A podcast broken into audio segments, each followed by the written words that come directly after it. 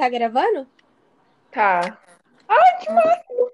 Eu ia falar isso agora, que legal! É muito estranho, meu Deus. Por favor, deixa essa parte pra Paty escutar a nossa felicidade. Oi, Paty!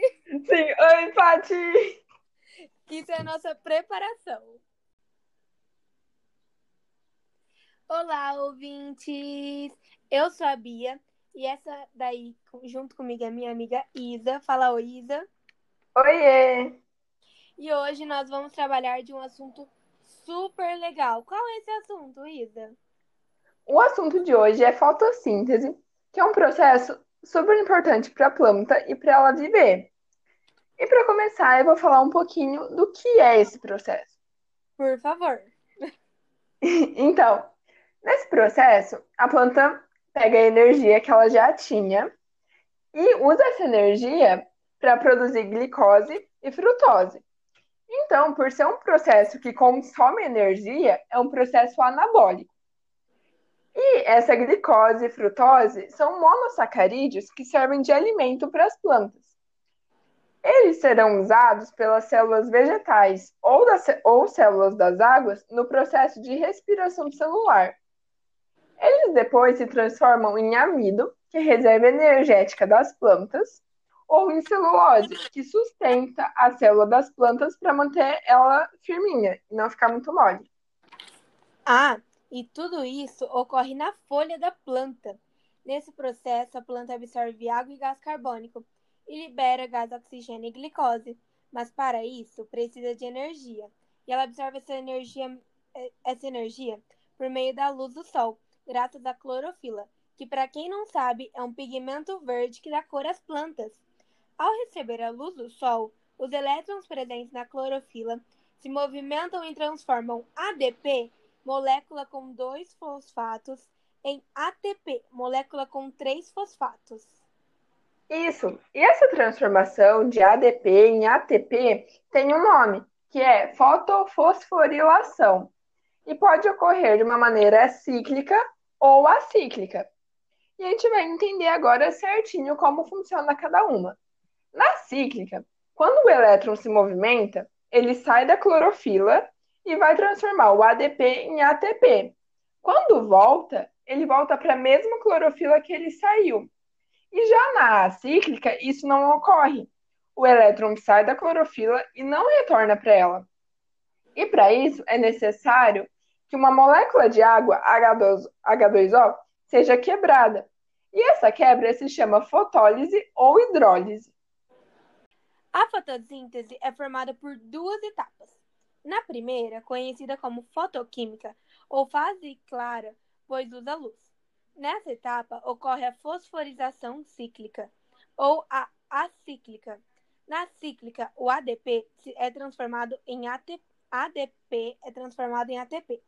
Já quando ocorre a acíclica, o hidrogênio da água, H2O, vai para o para a clorofila, que ficou sem o. A... Gente! Ficou sem o. Isabela. Sem, sem hidrogênio. Outro hidrogênio da água. Se liga ao NADP e é formado NADPH. Isso ocorreu dentro da organela cloroplasto, cloroplasto, onde tem clorofila no lugar chamado tilocoide. Tanto ATP como NADPH serão usados na segunda fase. E qual é a segunda fase, Isabela? A segunda fase é conhecida como bioquímica ou fase de escuro. E é muito importante não, não pensar que chama fase de escuro porque ocorre à noite. Porque o, esse nome só é assim porque não utiliza a luz. Mas ele pode ocorrer de dia também, sem nenhum problema. Nessa fase, o gás carbônico será submetido a uma série de reações até se transformar em glicose e frutose. Esse conjunto de reações se chama ciclo de Calvin ou das pentoses e ocorre em uma parte do cloroplasto chamado estroma.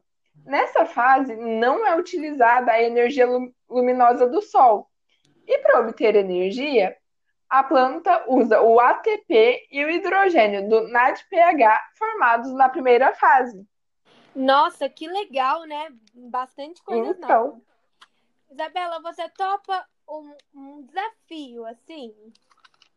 Pode ser, que desafio, Umas, Bia. umas perguntas de curiosidade. Eu pergunto e a gente vai ver se você sabe responder e vice-versa. Eu já preparei umas aqui também, então vamos lá. Eu começo. Isabela, você sabe a diferença entre respiração celular e fotossíntese? Quero ver, hein? Bom, tem duas diferenças. A primeira é que na fotossíntese, os produtos são oxigênio e glicose, e na respiração é gás carbônico e, e água. E também a organela responsável pela fotossíntese é o cloroplasto e pela respiração a mitocôndria. Ah, mas elas estão ligadas? Sim, porque na fotossíntese é produzido monossacarídeos, como a gente já falou, e eles serão usados depois na respiração celular. Nossa, ó, tá de parabéns. Agora vamos ver você, né, Bia? Ixi, vamos, vai. O que significa ser autótrofas? É ter a capacidade de transformar matéria inorgânica em matéria orgânica e se alimentar dessa matéria. Maneira. Isso que é o que as plantas fazem. Tem mais pergunta aí, Bia? Lógico que tem. Eu separei uma lista. Você tá ferrada comigo. Então vamos lá? Qualquer luz serve para fotossíntese? Essa eu quero ver, hein? Vamos ver se prestou atenção no resumo. Prestei sim. Não, não é qualquer luz. Porque pelas folhas serem verdes, os raios de luz que são verdes são refletidos. E quando isso acontece, o índice de fotossíntese cai e muito quando é iluminado só com essa luz. Mas quando é uma cor de luz mais próxima do vermelho, o índice de fotossíntese é muito maior. Então, não, não é qualquer luz que serve. Olha, estudou bastante, hein? Agora uma pergunta para você, Bia. Não, pode pular, pode deixar que eu pergunte de novo. Não, uma vez cada uma. Ai, É, se eu me alimento. Ó, tá certo eu falar a seguinte frase. Se eu me alimento da carne de um animal e não estou consumi... eu não estou consumindo essas propriedades da planta, certo? Errado. Porque esse animal se alimentou de uma planta e então essas propriedades estão nele e passará para nós? Nossa, tá muito bom, hein, Bia? Estudou certinho. Agora, quero fechar com chave de ouro. A última pergunta eu vou fazer que Lá eu vem. saber responder. A importância da fotossíntese para os humanos. Essa eu quero ver. Bom, a gente sabe que, a- que as plantas são a base da nossa cadeia alimentar, né? Então, nós precisamos delas para obter moléculas orgânicas como DNA, RNA, proteína, carboidrato e lipídio. Nós usamos a matéria-prima que está na planta para todas essas moléculas. Além de que ela usa o gás carbônico nesse processo e produz oxigênio, o que é super importante para a nossa respiração. Olha, parece que alguém andou estudando, hein? Senhorita também, né, Bia? Lógico. Então, acho que é isso, né? Você tem mais alguma curiosidade para contar para os ouvintes ou Hum, só uma coisa. Quando a gente fala das fases lá que a gente falou no começo, cíclica e acíclica, a gente lembro? pode pensar que elas ocorrem em momentos separados, mas não, elas podem ocorrer simultaneamente, Que interessante. não é mesmo? Uma ótima curiosidade. Sim. E acho que acabou, né? Vamos finalizar? Vamos, então, você quer finalizar? Eu já iniciei, pode finalizar.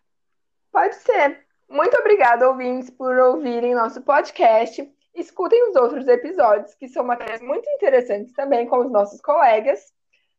E é isso. Um beijo. Obrigada, Bia. Beijão. Oi? Obrigada, Bia. Ah, obrigada eu. Muito obrigada a você também.